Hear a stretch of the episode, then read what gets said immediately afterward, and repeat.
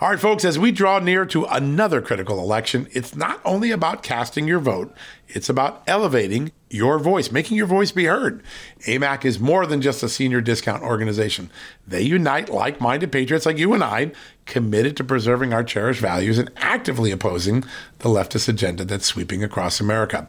Just look at their recent victories. AMAC members helped to push forward an investigation into practices that inflate drug prices. They successfully defeated ranked choice voting in order to protect traditional voting methods, and they've also helped block a federal takeover of elections. As AMAC's membership grows, Washington is listening. Every new member strengthens this movement. If you love America, visit amac, amac.us slash just news to become a four-year member for just $30. That's a great discount. AMAC is not only better for America, it's better for you. Membership gives you access to the AMAC magazine, free Social Security and Medicare guidance, money saving discounts, trusted news, sweepstakes, and so much more. It's a community, not a service. Take advantage of our election year sale, four years for just $30 at AMAC. By joining over 2 million Americans, they can't ignore your voice in Washington anymore. Join now at amac, amac.us slash just news. That's amac.us forward slash just news.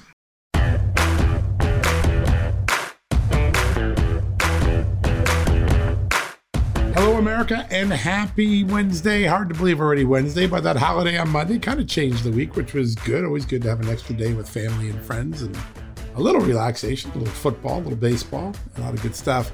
We've got an amazing show for you today. Two great guests back to back. First up, Congressman Chip Roy from the great state of Texas. He is pushing Republicans to come up with ideas that solve things, not with rhetoric, not with contrast with Democrats, actual ideas like the 1994 class came up with when Newt Gingrich swept Republicans into power in the House for the first time in a half century. He's going to be developing his own commitment to his voters, his own ideas. That's going to be released He's giving us a sneak peek today on the show. Also has plenty to say about the border crisis, the fentanyl crisis, the student loan debt, the size of government, and also the state of the Republican Party and its leadership. You're not going to want to miss that. And then in the second half of the show, James Kimmy, you may not have heard of his name, but he's doing really important work. He started a nonprofit a year ago called the Senate Working Group, and its goal is to train the staff that advises and carries out the day to day duties for U.S. senators so that they're more effective, more efficient. They get more for your dollar, your tax dollar, and they avoid some of the pitfalls of bureaucracy in Washington. The Senate Working Group's doing amazing stuff. And James, who is at the forefront of that group, is also a very bright, young, smart political analyst. He's beginning to put together the confines of what the November 2022 midterm elections are going to turn on He's going to talk to us about some races to watch that you might not have on your calendar. One of them we've been talking about a little bit Colorado Senate. Keep an eye on that. Michael Bennet may be in some trouble there, the Democrat. A really great candidate on the Republican side, making a difference, Joe O'Dea. And we're going to talk about some of the other races. Maybe Washington State's in play, Oregon governor's in play, Nevada, U.S. Senate to play. There's a lot of down talking of Republican chances in the Senate. I actually think, in talking to frontline people, that there's some optimism for some unexpected wins for Republicans. So, no better person to put that in perspective than James Kimmy, who, by the way, wrote a wonderful Fox News op ed this week called Electing GOP Senate Majority in 2022 May Depend on an Upset in this state. That's Colorado we're talking about. So, back to back, Chip Roy, James Kimmy, just right after this commercial break. Hey folks, have you heard of cancer fighting foods? The American Cancer Society discovered diets rich in fruits and vegetables may actually lower your risk of cancer. Think about that for a second. That's really important. Hopefully, you hear this and run to the store for five servings of fruits and vegetables every day. But if you're like me, you probably don't have the time to do that, right? So maybe you should consider adding Field of Greens to your daily health regimen. Each fruit and veggie in Field of Greens was doctor selected for studied health benefits. There's a heart health group, lungs, kidneys, and metabolism groups, even healthy weight.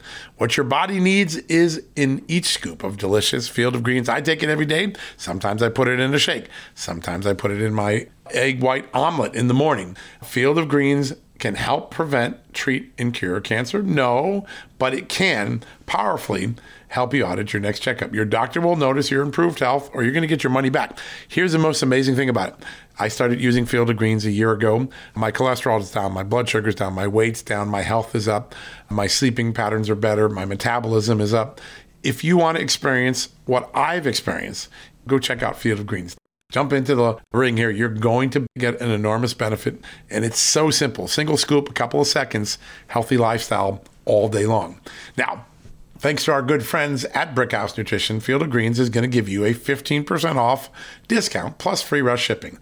All you got to do is go to fieldofgreens.com and use the promo code JUSTNEWS for your discount. That's promo code JUSTNEWS at fieldofgreens.com. Fieldofgreens.com, promo code JUSTNEWS. Go check it out. Hey, folks, have you heard of cancer fighting foods? The American Cancer Society discovered diets rich in fruits and vegetables may actually lower your risk of cancer. Think about that for a second. That's really important. Hopefully, you hear this and run to the store for five servings of fruits and vegetables every day.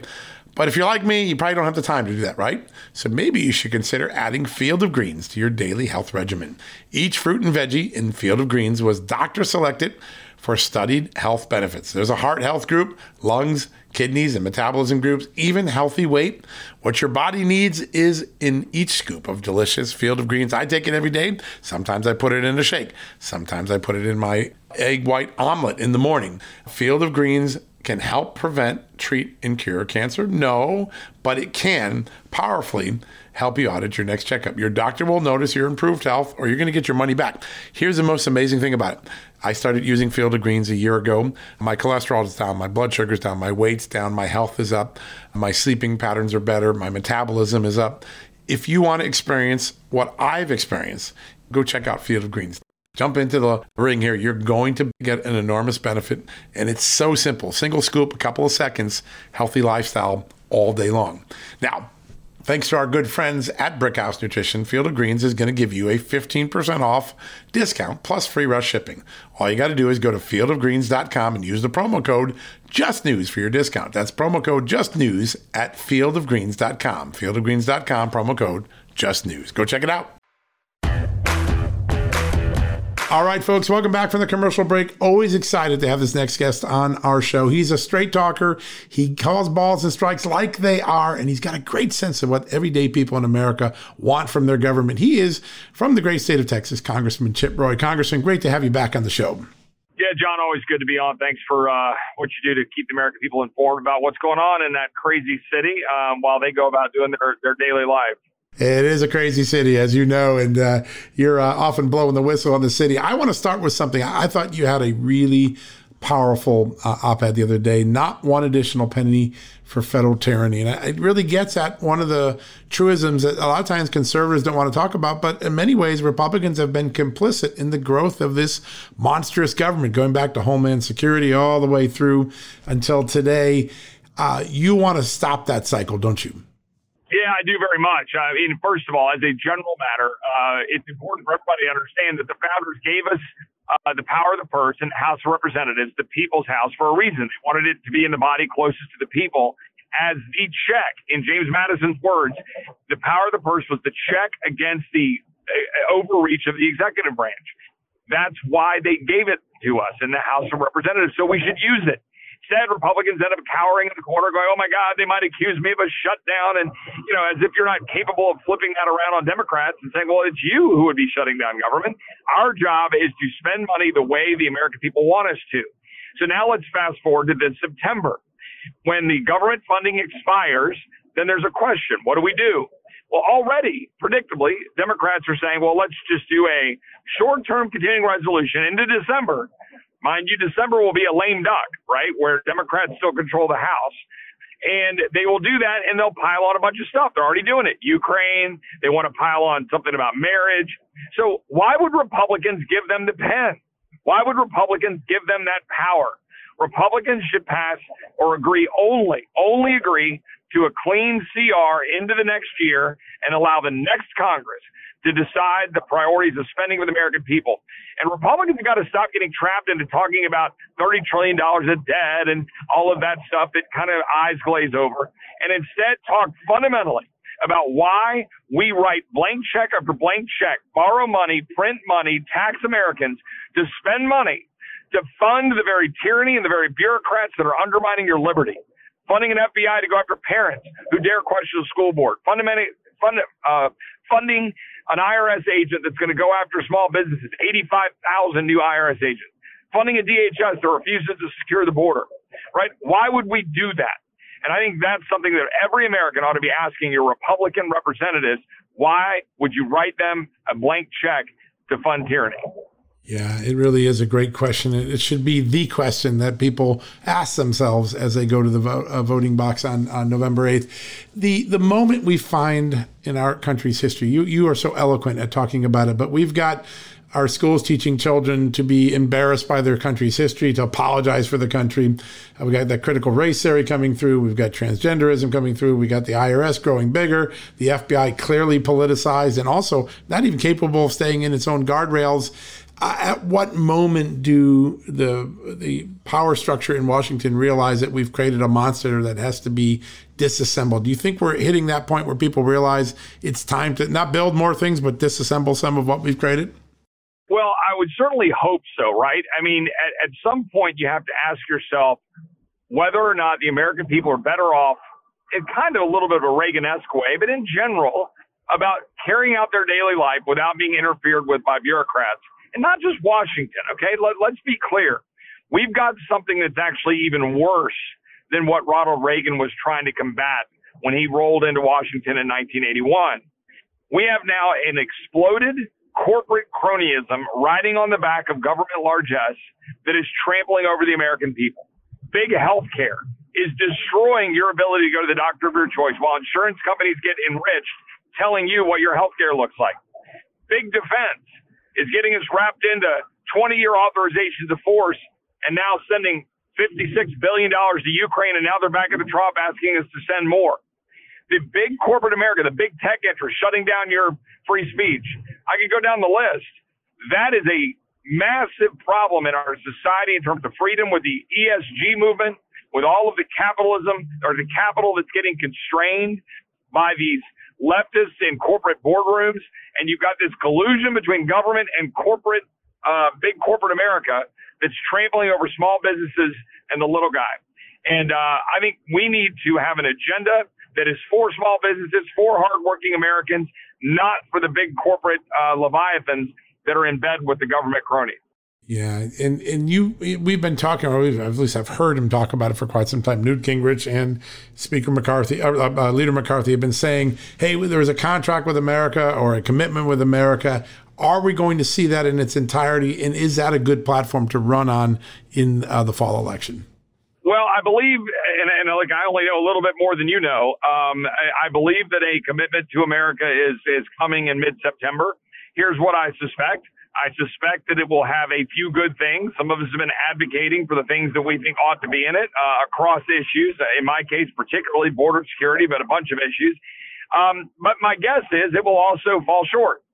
Um, I think it will outline some things that we ought to follow, but I'm afraid that it won't be as aggressive as it should be. So to that end, uh, I'm going to be putting out to my own constituents tomorrow what I call my pledge to stand up for America. And I'm going to outline all the things that I think Republicans should be doing. I'm going to make that public, uh, not in a way to compete, but because I owe to my constituents what I believe we ought to be doing. And I believe that we ought to fight on September 30th to stop a CR from going into a lame duck. I believe that if we're given the power in January, we should stop the continued funding of IRS agents, FBI, uh, CDC, NIH that are jamming people with uh, vaccine mandates. I think we should end those vaccine mandates. I think we should demand that we secure the border. I think we should make all government funding contingent on getting back to sanity on those key issues that the American people are sick of in terms of energy, border, vaccine mandates, and the authoritarian state. And then I think we should advance an agenda that the American people want to see us advance. And that means spending within our means. That means healthcare freedom. That means a strong border. That means energy freedom so you can get the energy of your desires. That means stopping the Chinese Communist Party from buying up land in the United States. It means having a strong defense that isn't woke. It means going to war against wokeism. It means education where you empower parents. Let's go on the offense. Let's go on, uh, you know, take it to them. Let's take it to the Democrats instead of playing defense. That's what I'm going to fight for. I think some of that will be in a in a so-called commitment, but I don't think it's going to be as aggressive as it should be. And so I'm going to fight to make it make it be uh, more aggressive. Yeah, and it also gives you, you, one of the great things that your constituents, and I see this all the time when I follow your Twitter feed. You're always out there engaging uh, your constituents on the issues of the day. I know you did something today with you know a school district for fentanyl, helping kids to make sure they don't pick up some poisonous pills someday. You've got the border education summit you've done. You really believe in having ideas and keeping those front and center with the constituency that you represent. Uh, is that catching on? Do you see more and more members of Congress now realizing that ideas are what win elections? You know, I hope so. I, I'm afraid that we kind of fall back into the path of just saying, well, we're not the Democrats. Let's go raise money. Let's take back the House.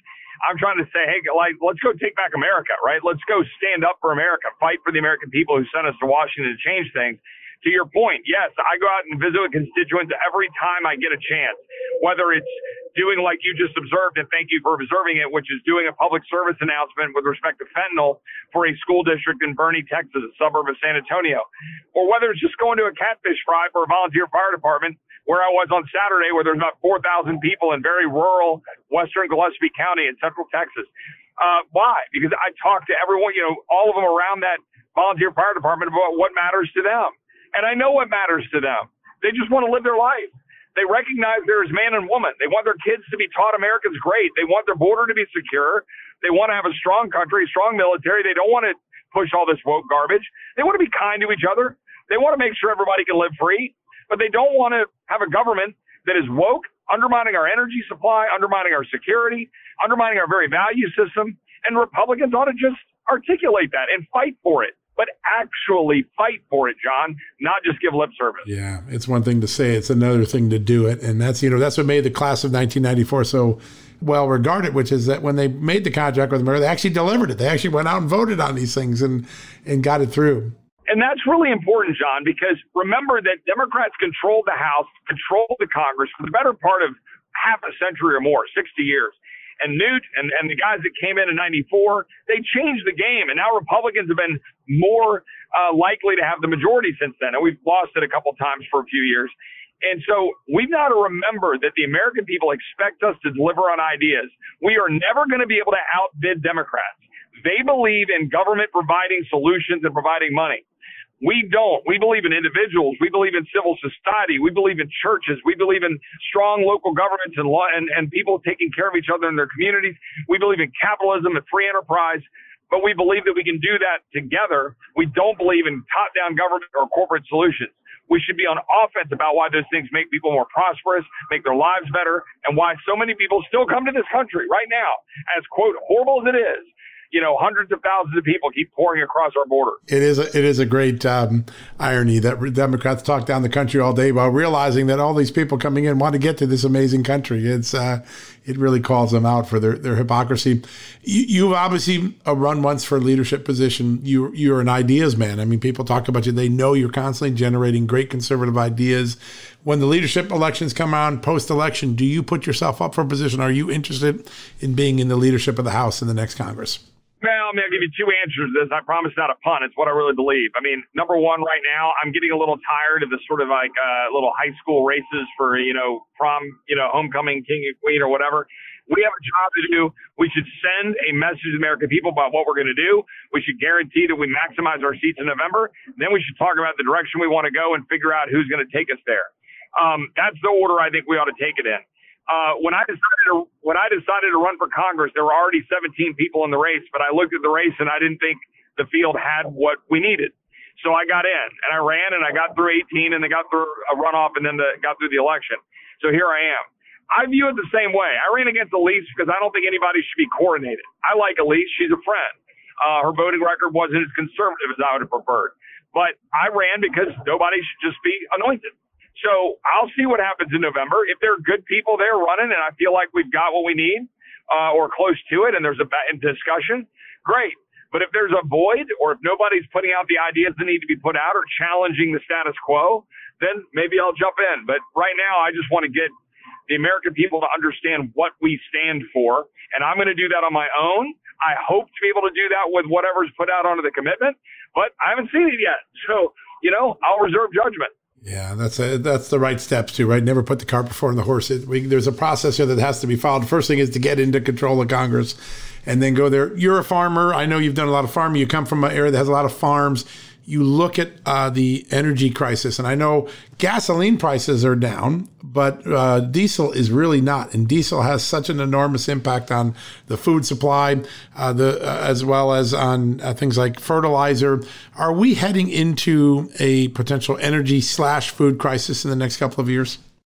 Well, I mean, we certainly have a lot of uh, serious strains on the system. Um, I don't, I, I hesitate to predict how bad it will get, but look, with what's going on in Ukraine, with the fertilizer issue, I mean, we have my family has a very small uh, cotton farm in West Texas, uh, and you know they didn't plant this year because you know we just it was going to be too expensive with the fertilizer and all the the uh, variables at play.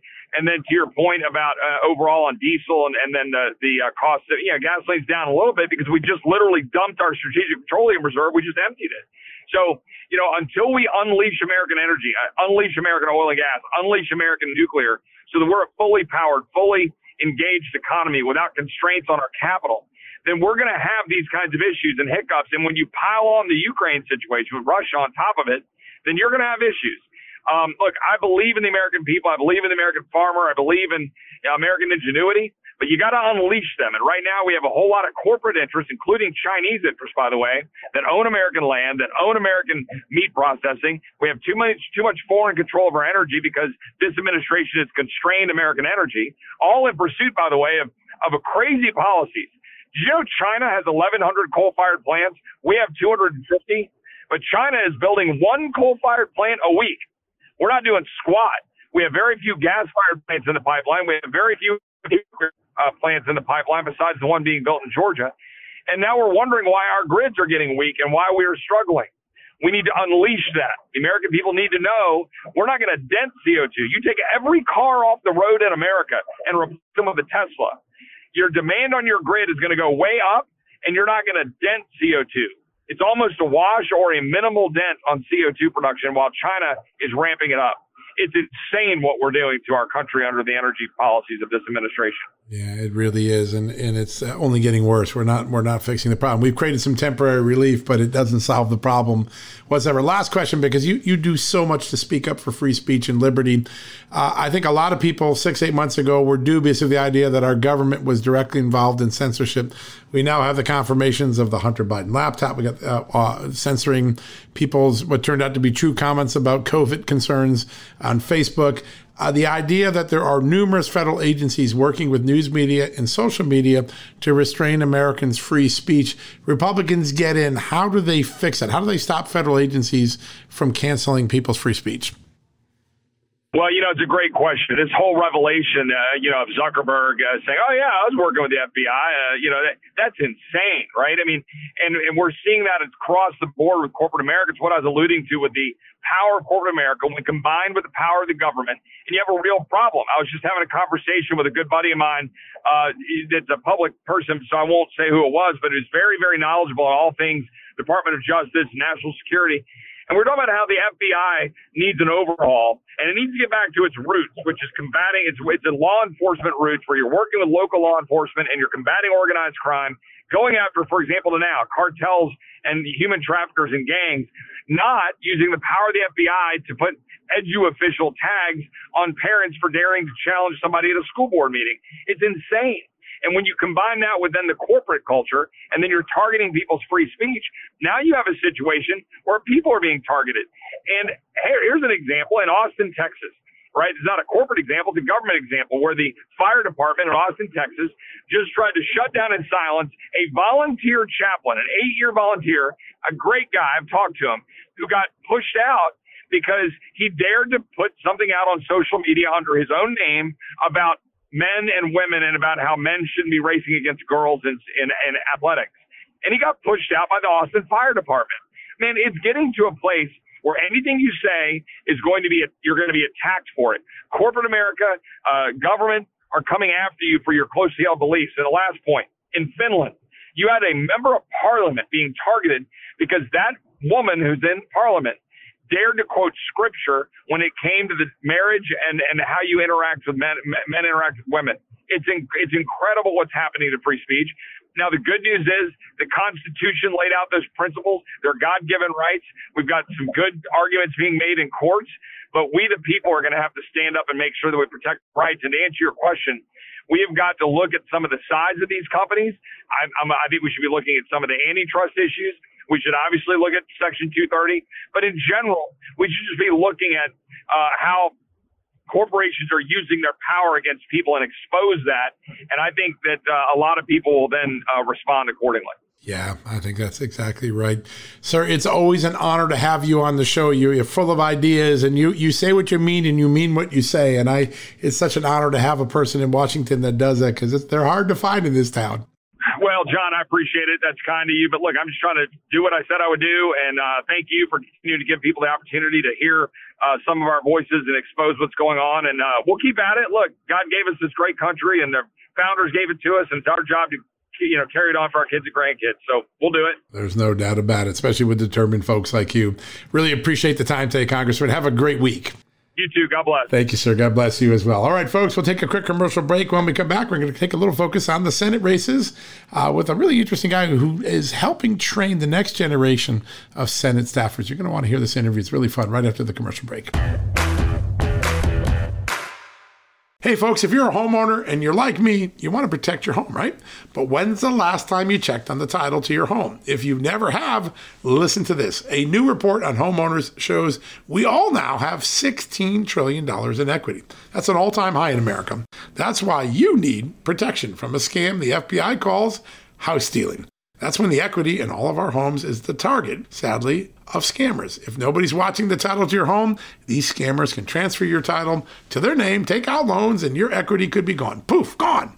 You have to protect your equity from this despicable crime right now with triple lock protection from my good friends at HomeTitleLock.com. The first step is to check on your home's title to see if it's still in your name. Sign up with your address at HomeTitleLock.com and be sure to use the promo code JUSTNEWS. They're going to send you a complete title scan of your home's title and your first 30 days of triple lock home title protection. That's legendary protection, by the way. It's free. HomeTitleLock.com. Use the promo code JUSTNEWS. One more time, go to HomeTitleLock.com today and protect your most important asset, the equity in your home. Achieving a gorgeous grin from home isn't a total mystery with Byte clear aligners. Just don't be surprised if all of your sleuthing friends start asking, What's your secret? Begin by ordering your at home impression kit today for only $14.95. Byte clear aligners are doctor directed and delivered to your door.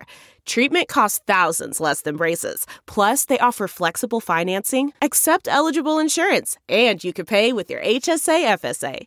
Get 80% off your impression kit when you use code WONDERY at Byte.com. That's B-Y-T-E dot com. Start your confidence journey today with Byte. All right, folks, welcome back from the commercial break. Our next guest is part of a very important nonprofit group that's making a difference not only in Capitol Hill, but all across this country. If you haven't heard of this group, they're doing amazing things. It's called the Senate Working Group. Their executive director is James Kimmy, and he joins us right now. James, great to have you on the show. John, really appreciate it. Thank you so much. This is great. I love the mission of your group. I love what the Senate Working Group is doing. For those in America who haven't heard of it or don't know, tell us a little bit about what it's doing to make Capitol Hill more efficient, make it more effective for Americans. Yeah, absolutely. Um, so, Senate Working Group is a nonprofit organization, and our whole goal and mission is really to provide educational trainings and workshops and networking events for Senate staff.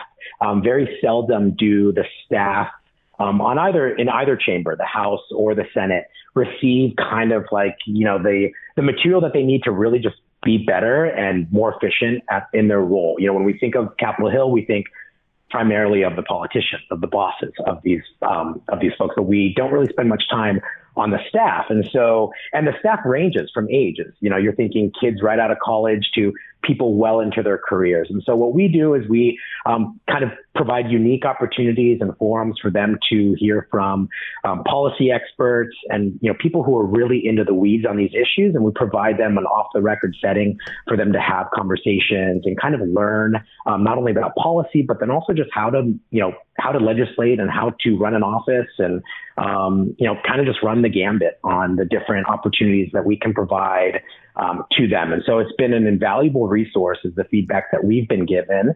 Um, we we started we launched last year, and to kind of see where we are in this first year, it's been um, it's been quite the ride, and it's it's really remarkable. Um, for example, we did the first ever Republican uh, Senate Chiefs of Staff retreat back in March. Um, we ended up getting 42 out of the 50 Senate Republican chiefs wow. to show up. And um, it was a two day event. It was That's great. Huge.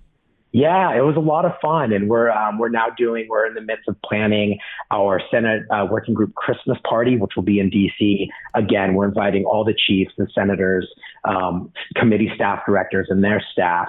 And then what was really exciting is actually this past summer we rented out one of the popular venues here in D.C. and hosted a hog roast. We did the Senate Republican hog roast, where we ended up with 700 staffers who showed up for this event, and that was more of just like a networking event for them to kind of get to know each other, um, which I kind of thought was um, a foregone conclusion that they all knew each other. But believe it or not, in the Senate, you know, each office kind of works in their independent silos.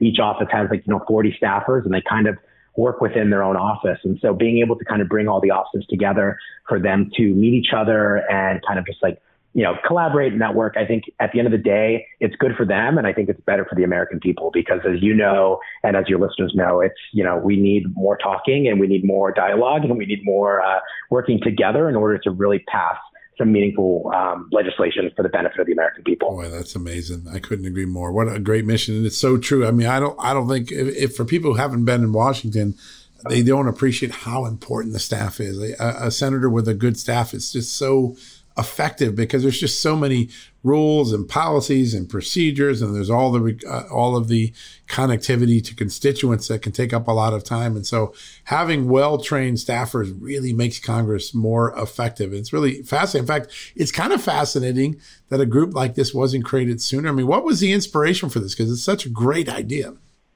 yeah, so um, it's actually funny, yeah, because nothing like this does exist in the Senate, nor had it existed in the Senate. There's a group that does exist in the House um, that does similar work, and they've been very successful since the 80s doing it.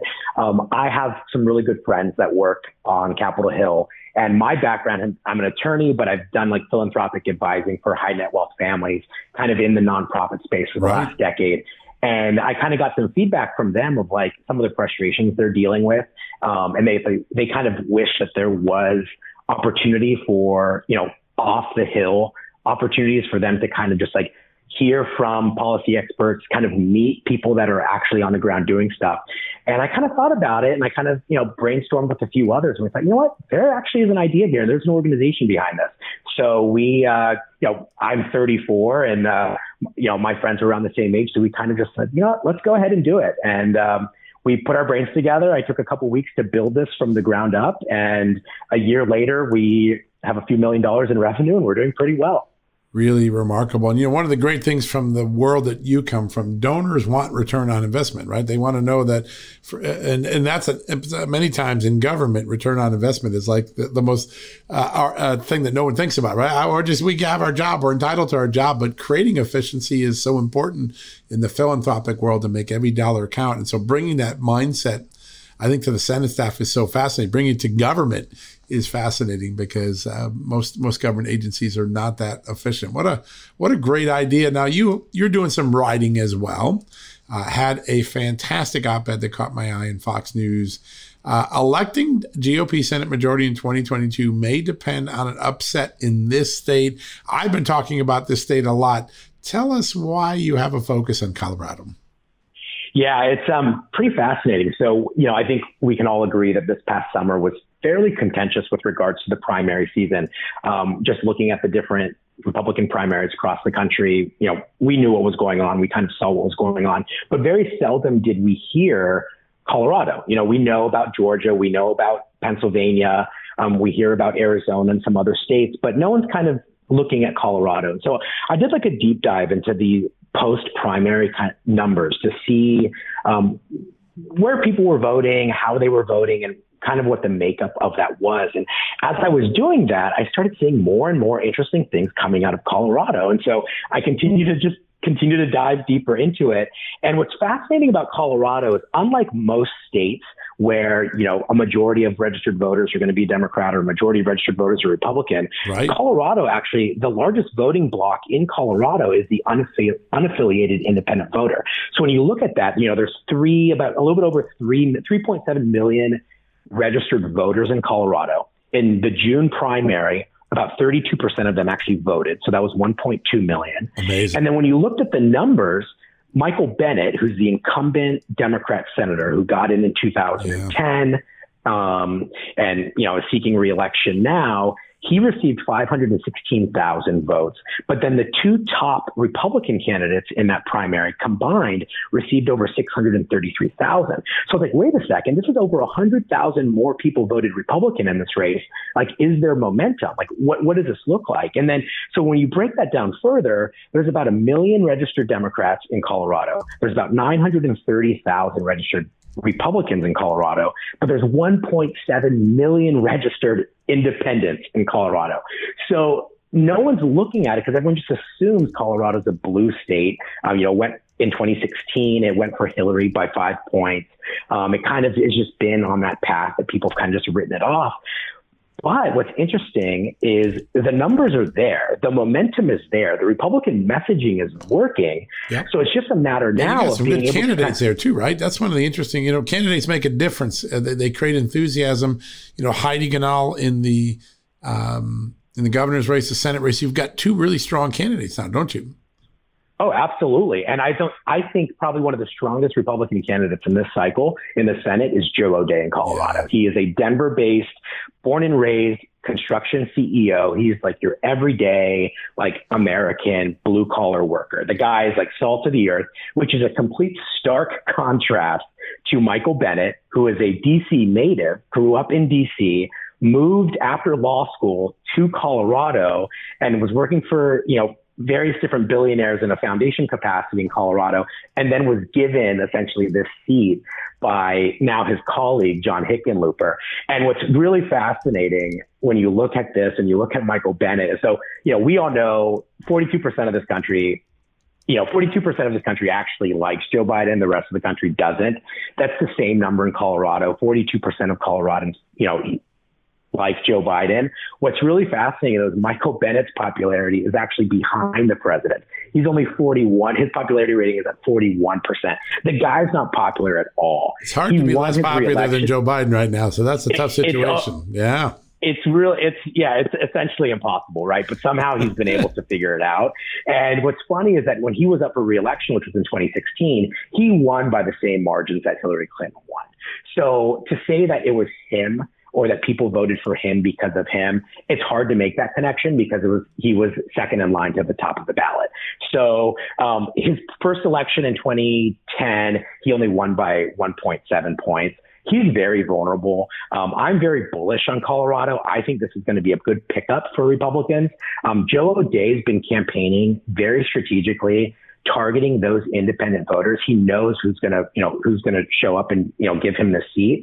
Um, he has been very clear on the fact that he is not a party guy, that he is going to go to DC and represent the best interests of Colorado. And to be honest, like that resonates amongst those independent voters. And independent voters in Colorado, just like independent voters and most voters and most Americans, are frustrated over inflation and gas prices. And Michael Bennet has a 98% voting record with Joe Biden. Um, he's incredibly unpopular. And we, you just look at the numbers and you look at the momentum. I think this is going to be a sleeper for this year. I think um, this is going to be November 9th, the day after the election, this is what every headline and every news outlet's going to be discussing is because no one's giving it the time, um, aside from you and I and a few others. But I think this is going to be, uh, you know, this is going to be a good pickup for Republicans. And you, you're starting to see more of the national organizations now starting to look at Colorado. I know um, a lot of the large Republican, you know, whether it's the NRSC or some of these other Republican groups, and even big donors are now starting to um, put money into this race because they think that you know if we lose one state, well, you know, maybe we can make up for that loss in Colorado. And so um, I'm very optimistic on that. And when you look at Colorado, you kind of look at the whole Southwest and you're seeing a, a, a momentum yeah. in that area that most have kind of written off, in the, especially in the last maybe two presidential cycles. 2020 was a tough presidential cycle in both Nevada and Arizona, but we have very strong Senate candidates in those two states. And, um, you know, I could spend hours with you, John, talking about just the different metrics, um, especially like with regards to Arizona and the impact that the Latino vote is going to have with um, Adam Laxalt and Catherine Cortez Masto. You know, it's so interesting because 538 keeps moving uh, the Senate more and more safe. But people I talk to on the ground and pollsters that are in polling the individual races actually think this is going to be a small Republican majority. As you look out now, you mentioned Nevada, uh, where Laxalt has a really strong chance against a weak incumbent. Uh, New Hampshire, where there's a potential uh, that one's in play. Are you bullish on a Senate GOP takeover, or or do you buy the 538 view that um, that uh, Democrats are going to hold on? Look, I think I I can probably speak for uh, a lot of your listeners, and these polls are hit or miss, right? You know, we saw it. We started seeing it in 2012 when Romney was up by over Obama leading, right. you know, into election night, and then we saw what happened. So I kind of take each poll with a grain of salt. Um, I do look at 538. Um, I respect that the work that they do, but they, you know, they give a grading system for their polls as well, right. and they put, you know, they put a lot of deference for the ones that they think are are higher rated than others. And so I kind of just look at the totality of like the various different polls. And, you know, the reality is, um, it all depends on how they do the, how they do the polling and how, who are they reaching to? A lot of these polls will have, you know, they'll poll registered voters. Well, that's actually not a strong indicator because the reality is, is you want to poll likely voters. You want to poll the people that are actually going to show up, the people that are actually going to vote. You know, I said in Colorado, you know, they're three point 7 million registered voters, but only 32% of them actually voted. So if you're spending your time and money polling those 3.7, you know, is it going to be an accurate poll at the end of the day when the reality is, you know, only 1.2 of them actually showed up. So you want to poll those 1.2. Um, so when you look at that, I'm actually um, bullish and confident on a Republican majority come January. Um, the number I'm sticking with right now is 5248. Yep. Um, and that is with a toss up of Pennsylvania and Georgia. Those polls, um, there was a poll that came out last week that has Herschel Walker now leading yes. Warnock, I believe, by one point. So maybe the tide is turning there and my numbers will change. Um, but I think, and, and we, we don't know about New Hampshire yet. That primary is coming up September right. 13th.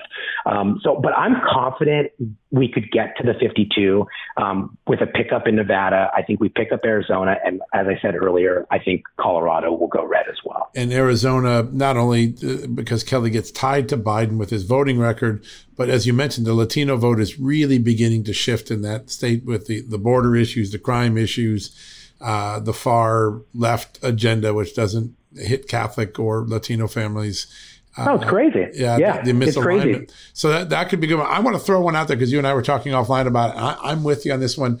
I've watched her uh, rise 17 points in the poll since June.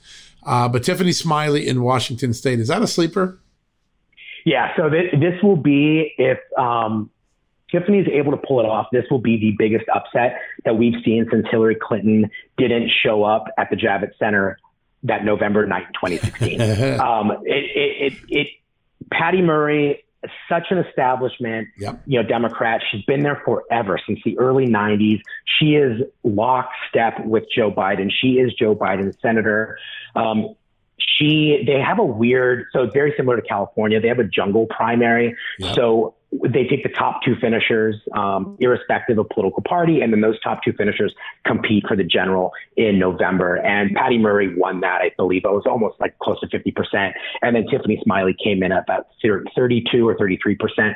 So when those, after that was done, early July, there were polls that had Murray up by 18 to 20 points, which for anybody, like, that's not shocking, right? She's, right. she's been there forever. She has the money. She has the machine. Yeah.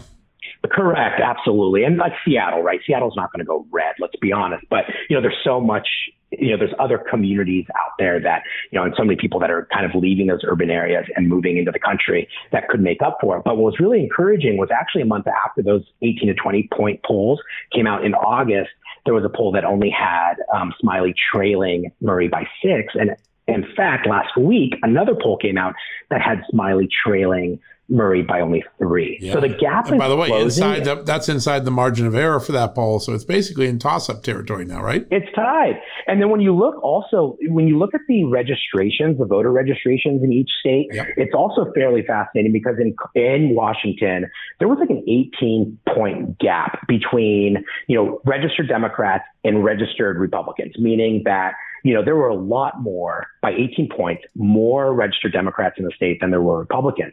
Well, that was back in the 90s.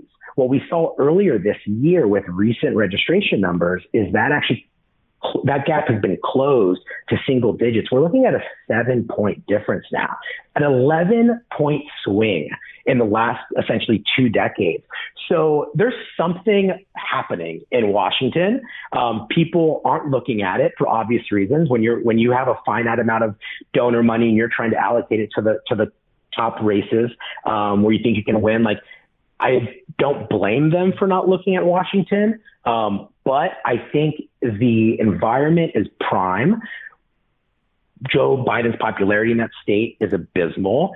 Yeah. Uh, Patty Murray is Joe Biden's senator.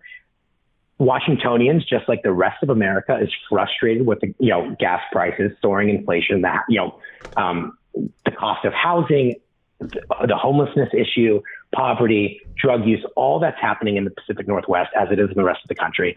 And, you know, people are going to take it out. We know this, right? We know midterm elections in the, in the president's first term in office tends to be like a report card that we would get at school. And this is an opportunity for the American people to cast their grade.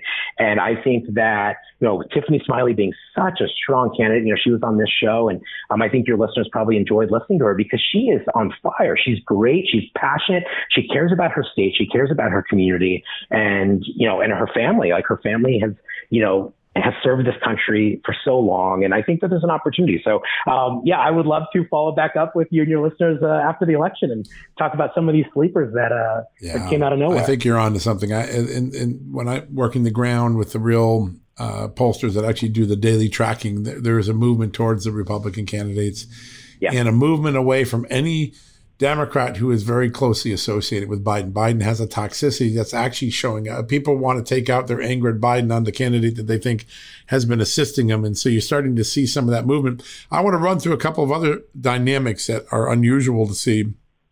Um, uh, Tim Ryan uh, uh, begged off a photo op with Biden in July when Biden came to Ohio. Mandela mm-hmm. Barnes did it this week in Wisconsin. Uh, several others are. Uh, uh, Fetterman couldn't make a time for the president's visit in Pennsylvania, which probably turned out well given how unpopular the Red Wall speech was. Mm-hmm. The idea that the top marquee Democrats have to run away from their leader of their party probably has a subliminal effect on voters, doesn't it? No question. Uh, Democrats are in an incredibly tough spot this cycle. Uh, logically, you would want to distance yourself from a very unpopular president. But Biden has also been very open to the fact that he is considering 2024. So, in the history of politics, whenever, if you're in one party and your president is seeking reelection as the incumbent, of your same party, like you can't distance yourself from him. You you have to be in line with them because it's for the benefit of the party. It, he is the biggest hurdle this cycle for incumbent Senate Democrats and a lot of these very progressive candidates that you see like in Wisconsin and in Pennsylvania. And um, you know, it's I think the voters are going to come out like you know there was something that you know when you look at Nevada, for example, 19% of Hispanics approve of Joe Biden in the country. 19%. And this was this used to be the Democrat base. But the reality is, and to your point, what you were saying earlier, is that Latinos in this country are fed up with it too, just like everyone else. And so when you when you take all those into you know into account, I think that's why we have that red wall speech that we had, is because Biden is now realizing that he can't talk about what he's doing. All he can do is revert back to the past and instill fear hoping to kind of tamper down um, this the potentiality of a huge, huge, huge wave coming in November. So I take everything that I'm reading these days with a grain of salt because, you know, the reality is, you know, Americans are frustrated and Americans are feeling it now. They're feeling it at the pump. They're feeling it when they fill up their fridge. And, you know, there's one opportunity on November 8th to, you know, kind of express those feelings on a national level, and that's going to be voting. And you know, you've seen a surge in um, Republican votes, or you know, you know, Republican candidates this cycle. You've seen more votes for the Republican candidate and the Republican messaging this cycle than you have Democrats. And to think that that's just going to stop in the next 62 days, I don't believe it. And I think if anything, it's just going to be heightened. Um, and I think, yeah, it, it's going to be a tough, tough uh, next 62 days, but I think it's going to be, um, like I said, I think I think it's ultimately going to work well in the Senate for the Republicans, and I think we can all agree that in the House, you know, it's a, I would hate to say a foregone conclusion, but um, it seems that the numbers are there as well for uh, Republican Congress next January. Yeah, it does seem it does seem to be that the case. In fact, the House seems a little a little more even secure. We start going, you know, in the toss up races, the Republicans seem to be up in a lot of those races. So there's two things that I think go into the Republican recipe for the final stretch of the election. One is tying each candidate to Biden, the unpopular Democrat, because in most of these cases, whether it's Patty Murray or Michael Bennet, they facilitated the Biden agenda that's so unpopular. The second one is you've got some really remarkable candidates that before they ran staked out really far left positions. Mandela Barnes in Wisconsin being one, Fetterman, Fetterman. In, Pennsylvania. I, I, think people are just starting to get the Fetterman record and understand it. But this is a guy that wants to decriminalize heroin. Uh, who's who has said that uh, releasing uh, second degree murderers from life prison sentences is a good idea. Uh, he has some pretty far out there um, uh, values, and and I think as people get to uh, do that in these states that are kind of moderate, uh, they're going to feel like this doesn't feel like a good match. How important is the fact that the, the far left candidates won in a lot of these important states to the outcome?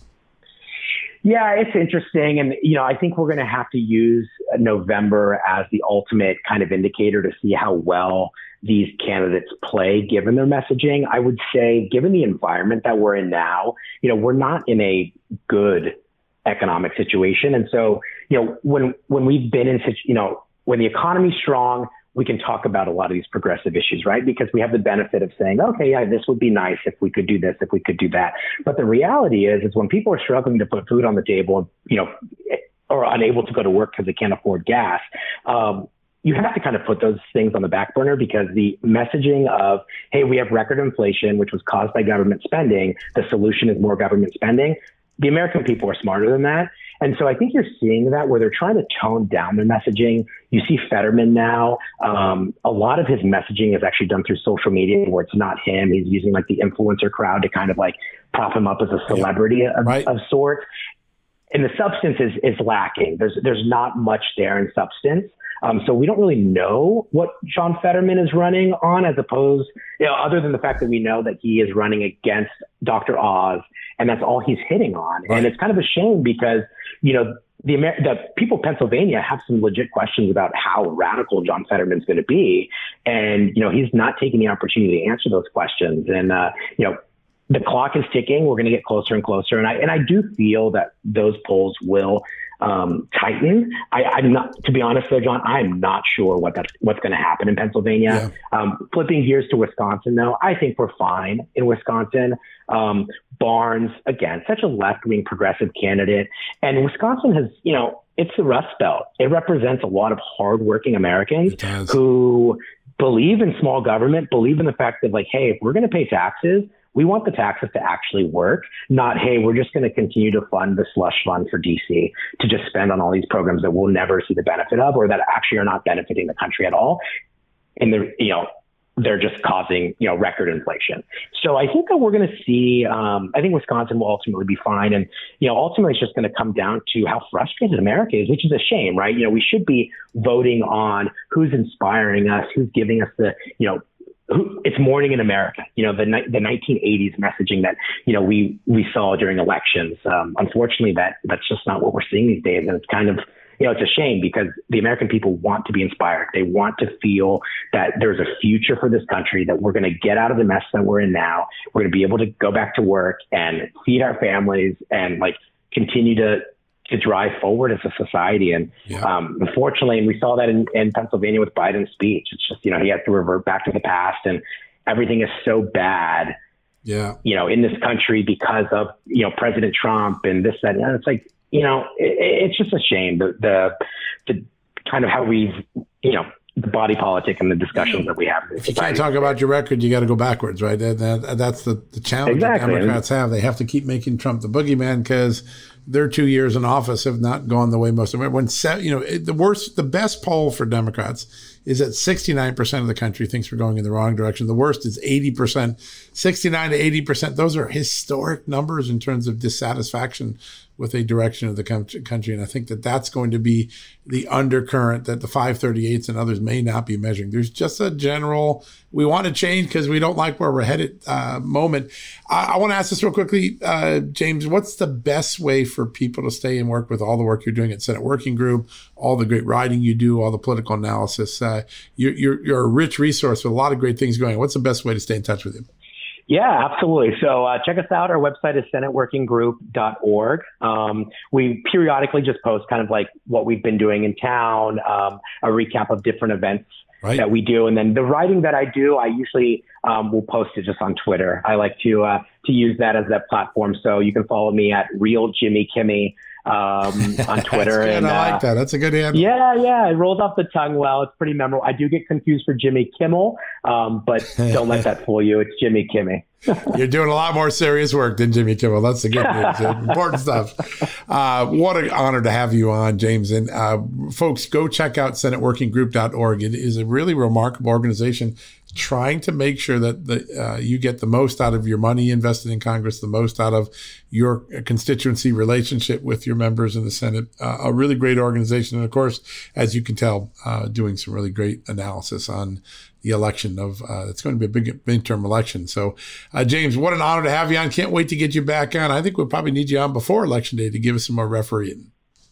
Anytime. Yeah, I'd love to do it anytime. And I really appreciate um, you, John, you're doing great stuff, and um, appreciate uh, having the opportunity to speak to your listeners. And um, yeah, let's. I can't wait till next time. I'm ready for it. It's going to be good. This was a great conversation.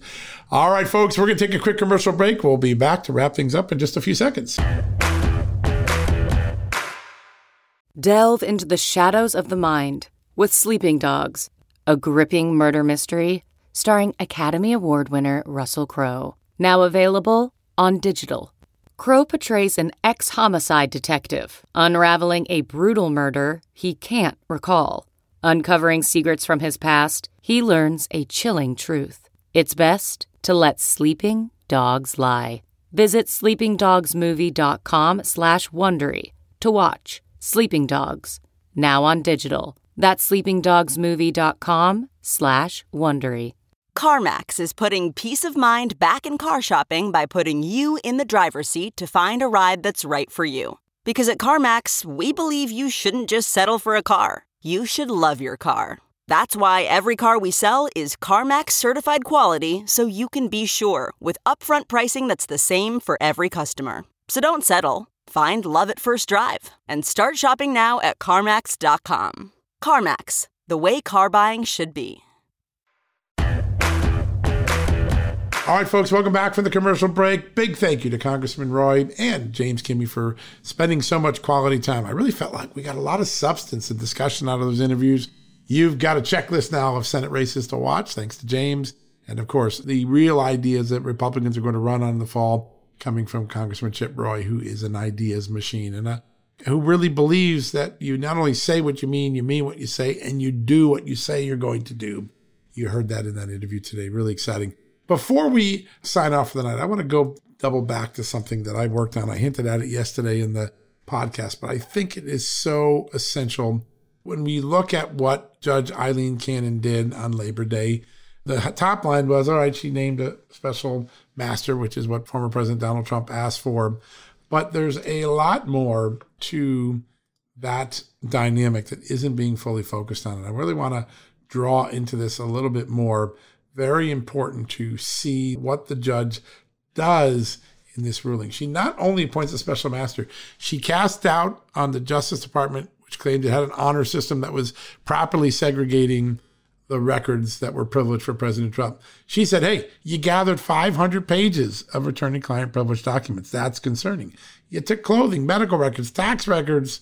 What's that about? That wasn't in the search warrant. And then at least two of the privileged sets of documents that were specially protected, that were supposed to be segregated by the taint or the filter teams, as they're called, the honor system of justice, actually got through and went to the frontline investigators, meaning the filtering didn't work despite all the promises. She called the Justice Department, the Biden Justice Department, not the FBI, for falsely promising they could get the job done when they had failed at it, over collection of evidence, inappropriate sharing of privileged materials with the frontline investigators. And here's the other thing that she pointed out. I just want to focus on this for a second because we broke this story about 10 days ago. We got the memo from the National Archives on May 10th, 2022. We broke this last week that confirmed unequivocally that President Joe Biden initiated the criminal investigation against his former rival, Donald Trump, the head of the opposition party, his likely challenger in the 2024 presidential election. He initiated it by ordering the National Archives to send records that had been returned by President Trump to the FBI. That started the criminal investigation. We broke that. We reported that. Some of the mainstream media tried to downplay it. But in the ruling yesterday, Judge Aileen Cannon, Judge Aileen Cannon said this, which is that it is essential to understand that this investigation was done because it was requested by the incumbent president. Requested by the incumbent president, meaning, meaning that Joe Biden asked for it to begin. How did he do that? By asking the National Archives to send to the FBI these documents that would then trigger a grand jury probe within days of it being transmitted. This judge has some serious concerns about the entire legacy, the pathway that this criminal investigation began. And on multiple occasions, she used language that made clear that she disagrees with the government. Here's a perfect line. The court takes a different view on this record, meaning the ability of the government to use its filter teams to protect Trump's privacy and privileges. She disagreed on that. She had some beg to differs and other language in this ruling. This judge has done more to really call out the sort of concerns that are out there in the privacy protection. And it's a reminder that just because you're a former president, you don't forfeit your privileges and your constitutional rights. And I think Judge Aileen Cannon down in Florida reminded us of that. And if you hadn't heard this, Kevin Brock, the former FBI assistant director, the chief of intelligence for the FBI under Robert Mueller, he said he's so concerned by what he saw in the judge's orders, he has a belief that the entire search warrant and its collections may be thrown out as fruits of the poisonous tree. That's an FBI guy saying that, criticizing his own agency. That is a very big deal. Check that out as well on the Just the News site out of our Washington Bureau today. A lot of great stuff. All right, folks, really proud of what we're doing. Check out justthenews.com. We got you covered 24 7. In the meantime, we're going to head into the evening wishing that God bless you and this great country as He always has. Thank you for listening to John Solomon Reports, the podcast from justthenews.com. Folks, everyone knows the next medical crisis is just around the corner, whether it comes in the form of a pandemic or something much more mundane like a tick bite you and your family need to be prepared. That's what we learned from this last pandemic, right? That's where the Wellness Company comes in. You know the Wellness Company. We have their great doctors like Dr. Peter McCullough on all the time on our shows. The Wellness Company and their doctors are medical professionals that you can trust, and the new medical emergency kits are the gold standard when it comes to keeping you safe and healthy, and most importantly, prepared. Be ready for anything. This medical emergency kit contains an assortment of life saving medications, including ivermectin and Z-Pak. The medical emergency kit provides a guidebook to aid in the safe use of all of these life saving medications, so you know what you're doing. From anthrax to tick bites to COVID and even the bioweapon like the plague, the Wellness Company's medical emergency kit is exactly what you need to have on hand to be prepared. Rest assured, knowing that you have emergency antibiotics, antivirals, and antiparasitics on hand to keep you and your family safe from whatever the globalists throw your way. Go to www.twchealth slash just today in order. That's twc.health slash just and use the promo code just news to save 10%. At Just the News, we break the stories others in the media ignore or are too afraid to tell. We did it on Russia collusion, Hunter Biden, and the security and intelligence failures that preceded January 6. Our stories have real impact and reach because we stick to the facts. I'm John Solomon. You can help me expand our honest, unvarnished, and unbiased reporting by becoming a premium member at Just the News. You'll get an ad-free experience and exclusive member only access to events. And you'll be helping us dig up more truth. Join today at justthenews.com slash subscribe.